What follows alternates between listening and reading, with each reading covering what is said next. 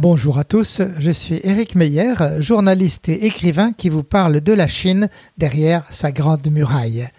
En 1987, j'ai fait le choix de quitter ma vie confortable et réglée à Bruxelles dans les milieux de la communauté européenne et de partir pour Pékin, une capitale totalement inconnue à l'époque, à peine sortie de la révolution culturelle. J'y ai vécu 32 ans comme correspondant pour un grand nombre de journaux et de chaînes de radio entre la Suisse, la Belgique, le Canada et bien sûr la France. J'ai suivi tous les changements du pouvoir socialiste, la révolution du printemps de Pékin, comme la répression meurtrière qui l'a suivi, le retour des usines privées, l'apparition des milliardaires, celle des cargos entiers quittant les ports chinois pour les cinq continents chargés d'ordinateurs, de jouets, de vaisselle ou de chemises de soie. J'ai vécu le réveil des églises bouddhistes, protestantes, catholiques, des mosquées, et la persécution qui a suivi pour tenter de contenir ce retour de la Chine à la ferveur religieuse.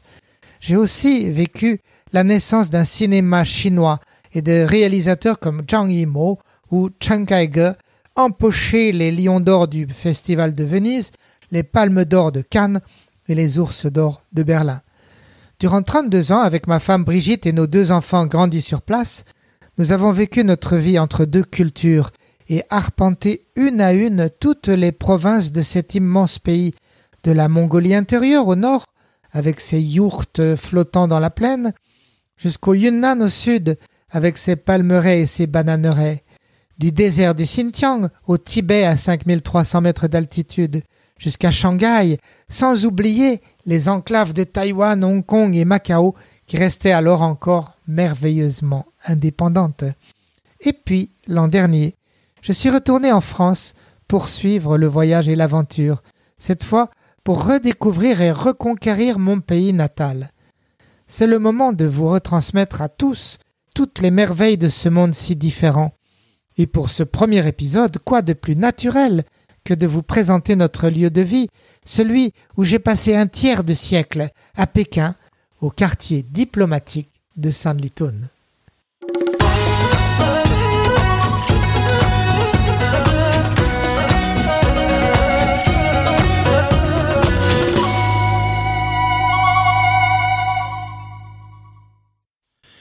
Imaginez Pékin, 21 millions d'habitants, un tiers de France concentré entre six boulevards périphériques.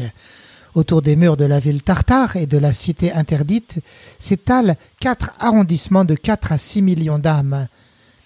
Il y a trente ans, la ville était basse et faite de briques grises, avec des résidences court carrées en ruine et des HLM de briques de 1 à 4 étages.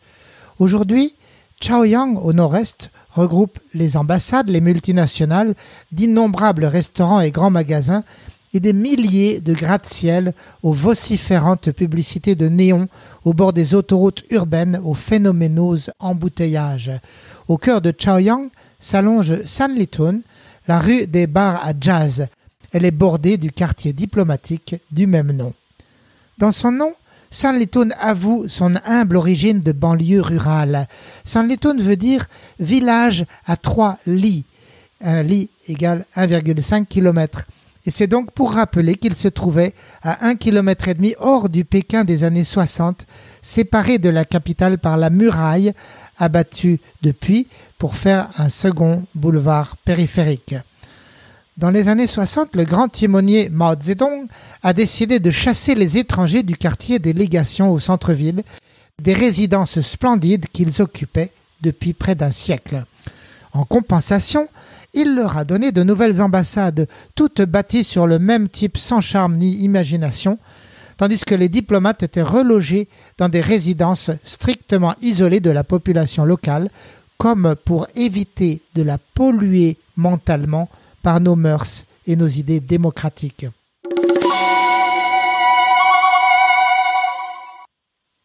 Sanlitun a été la première avec 500 appartements. C'est là que j'ai habité. Entrez donc, je vais vous faire la visite d'un des lieux de vie les plus discrets de Chine, interdit aux Chinois et où habitent les expatriés, diplomates, interlocuteurs de ce gouvernement socialiste d'1,4 milliard d'âmes un univers secret, coupé du monde, au mode de vie totalement différent de celui des Chinois. À l'intérieur du quartier diplomatique de Sanlitun se trouve une quinzaine de bâtiments de 3 à 6 étages alignés de briques rouges agrémentés à chaque étage par un bandeau blanc et de nombreux balcons. Devant ces bâtisses s'alignent des parterres de gazon ombragés, de pins et de ginkgo. En 1987, quand je suis arrivé, le terrain comptait aussi une grande serre et un jardinier qui cultivait les fleurs pour la décoration du quartier et qui élevait à ses temps perdus des pigeons de compétition. C'est lui qui m'a montré comment utiliser des bacs à tofu de matière plastique accrochés à la rambarde du balcon avec du terreau de sa serre et de longues tiges de bambou en espalier pour en faire le plus fleuri des balcons de la résidence. La résidence comptait aussi quelques lieux de service, avec en particulier un restaurant peu cher et mal tenu, offrant des plats chinois et occidentaux. Il était souvent désert. Entre journalistes étrangers, nous nous y retrouvions pour dîner sur le pouce et pour causer en toute discrétion. Un peu méchamment, mes collègues britanniques de l'agence Reuters le surnommaient The Greasy Spoon ou la cuillère graisseuse à cause des couverts d'une propreté douteuse.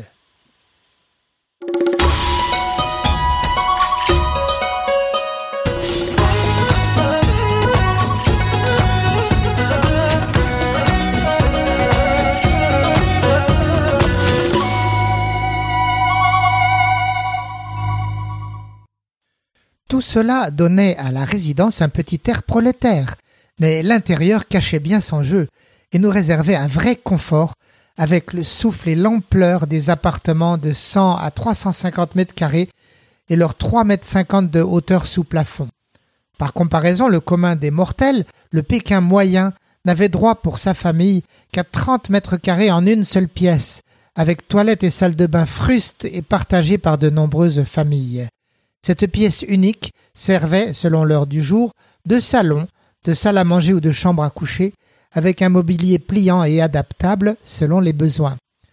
Notre quartier diplomatique avait été conçu selon les normes réservées aux hauts cadres du parti, donc extrêmement généreuses. Nous étions protégés de la foule et du désordre de la rue par de hauts murs. 24 heures sur 24, l'unique portail était gardé par la police armée en uniforme des hommes qui ne parlaient ni ne souriaient jamais. Autant dire qu'à l'intérieur, on ne subissait jamais de vol ni de cambriolage. Nous étions chauffés aussi deux mois de plus que la Chine moyenne, du 15 octobre au 15 avril. Un chauffage fourni sans compter, au point qu'au plus froid de l'hiver, dans ces logis bouillants à 26 degrés, nous circulions en t-shirt et devions parfois ouvrir les fenêtres pour chauffer les moineaux sur une ville recouverte de neige, faute de pouvoir régler les radiateurs. De la même manière, l'eau chez nous ne souffrait jamais de coupure, et nous étions bien les seuls à jouir d'un tel privilège. Il y avait juste un bémol sur la qualité de cette eau qui coulait parfois jaune et saumâtre. Pour éviter des soucis de santé, nous devions en tout temps la faire bouillir. Le courant de même souffrait de sautes de tension, et nous devions protéger nos ordinateurs par des stabilisateurs dotés de batteries, histoire de sauver nos appareils lors des coupures.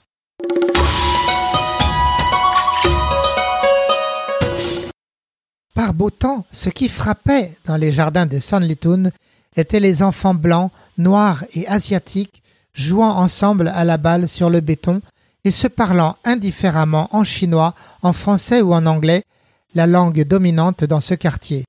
Cela faisait réfléchir car, à peine quelques mètres derrière le mur d'enceinte, on ne parlait que le chinois. Autre luxe, alors que la TV étrangère était très strictement prohibée au commun des mortels, nous autres étions reliés par câble à une vingtaine de chaînes d'Europe et d'Amérique, dont TV5 Monde, CNN et BBC, qui meublait souvent nos soirées sur le tout petit écran noir et blanc que j'avais rapporté de Hong Kong lors d'un reportage là-bas. Cela dit, ce privilège avait un fil à la patte. Dans la résidence opérait un bureau de censure avec ses policiers linguistes qui restaient en permanence branchés sur ces chaînes. Et le moindre journal télévisé parlant de la Chine, du Tibet ou de Taïwan occasionnait immédiatement un écran noir durant les minutes que durait le reportage. Leur centrale réémettait le signal avec 30 secondes de retard, ce qui leur permettait de manier les grands ciseaux sur tout message jugé litigieux pour la police de la pensée. Sur le tard, à partir de l'an 2000, nous avons eu dans Sanlitun un petit magasin ouvert jusqu'à tard le soir qui offrait tous les produits recherchés par les étrangers mais restaient très rares en ville, tels le beurre, le fromage ou les céréales du petit déjeuner. Une famille chinoise était en charge. La mère, jeune et avenante, prenait par téléphone les commandes. Le mari faisait les livraisons avec son vélo triporteur et la fillette de dix ans passait des heures à l'arrière du magasin à faire ses devoirs et à réviser ses cours sur une table de récupération. Entre diplomates étrangers, les différences de richesse étaient flagrantes. Chaque été, on voyait les fonctionnaires blancs repartir au pays pour deux mois avec leurs enfants, tandis que ceux d'Asie du Sud-Est ou d'Afrique restaient sur place, leurs enfants jouant seuls dans la cour pour se désennuyer. Il y avait aussi des écoles pour riches, comme la française, la canadienne ou la Western Academy, qui toutes coûtaient de 10 à 20 000 euros par an, quand beaucoup de petits Africains devaient se contenter de l'école congolaise beaucoup moins chère. Une solution intermédiaire honorable était Fan Saudi, l'école chinoise pour étrangers, qui offrait une éducation stricte et correcte en chinois et en anglais.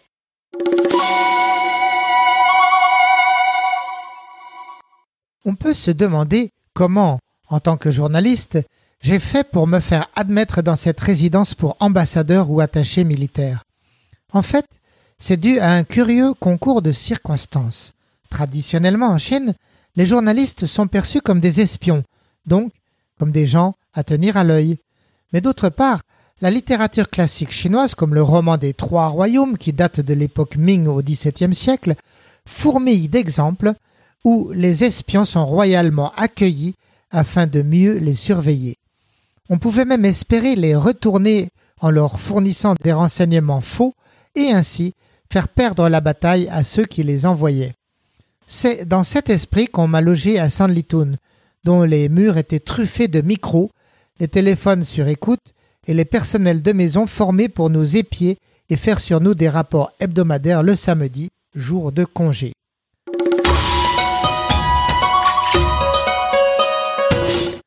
J'ai donc été admis à Sanlitun, mais pas tout de suite. Après mon arrivée en septembre 87, on m'a fait lanterner en me mettant sur une interminable liste d'attente.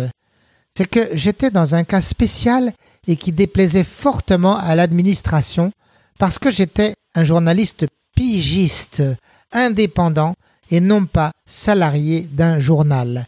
Avant mon départ, Pékin avait essayé de me refuser l'accréditation, et la République française, le Quai d'Orsay, avait fait pression pour les forcer à m'accorder ce visa et ce permis de travail. C'était à l'époque une situation sans précédent, et pour le régime socialiste, c'était une perte de face. Le ministère chinois avait fini par accepter, mais il se vengeait sur moi en refusant de m'octroyer un logement. J'ai contourné le problème d'abord en logeant chez un collègue britannique qui m'a ainsi sauvé ma présence sur place. Au bout de quelques semaines, j'ai trouvé à sous-louer un 100 mètres carrés auprès de l'ambassade du Sierra Leone, pays pauvre qui trouvait ainsi l'occasion de compléter son maigre budget. Et puis un jour, quand ma femme est tombée enceinte en 1989, j'ai été redemandé au bureau du logement un hébergement qui m'a été une fois de plus refusé. Alors, j'ai fait un scandale auprès d'un directeur à la mairie de Pékin à la fin de sa conférence de presse. Si, d'ici une semaine, je n'avais toujours pas de logement, je m'installerai avec Brigitte au ventre rond sous une tente dans Sanlitun, tout en plantant devant mon espace de jardin un panneau de protestation. Ici, sans abri, journaliste accrédité depuis 18 mois avec femme enceinte. La réponse du haut dignitaire a été spectaculaire. Pou pou pou, m'a-t-il dit, sans perdre une seconde. Non, non, non, on va vous régler ça tout de suite. Et dès le lendemain, un premier logis m'était accordé.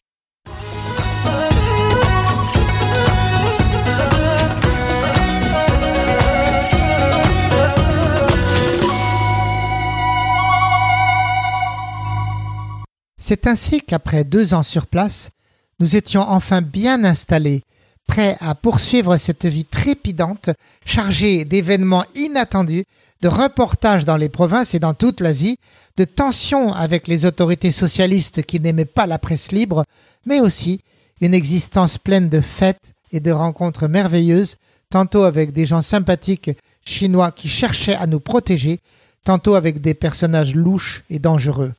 Et surtout, nous vivions avec le privilège exorbitant, comparé à l'Europe ou même à la France, de partager et respirer l'énergie vitale de ce peuple chinois. La Chine sans liberté et étouffant sous l'arbitraire parvenait à survivre, à étudier, à aimer et même à blaguer sur ses dirigeants en déployant chacun une force, une énergie, une imagination sans commune mesure.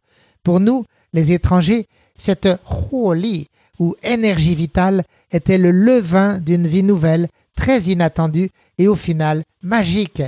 Mais de tout cela, je vous reparlerai au prochain épisode, comme toutes les semaines désormais.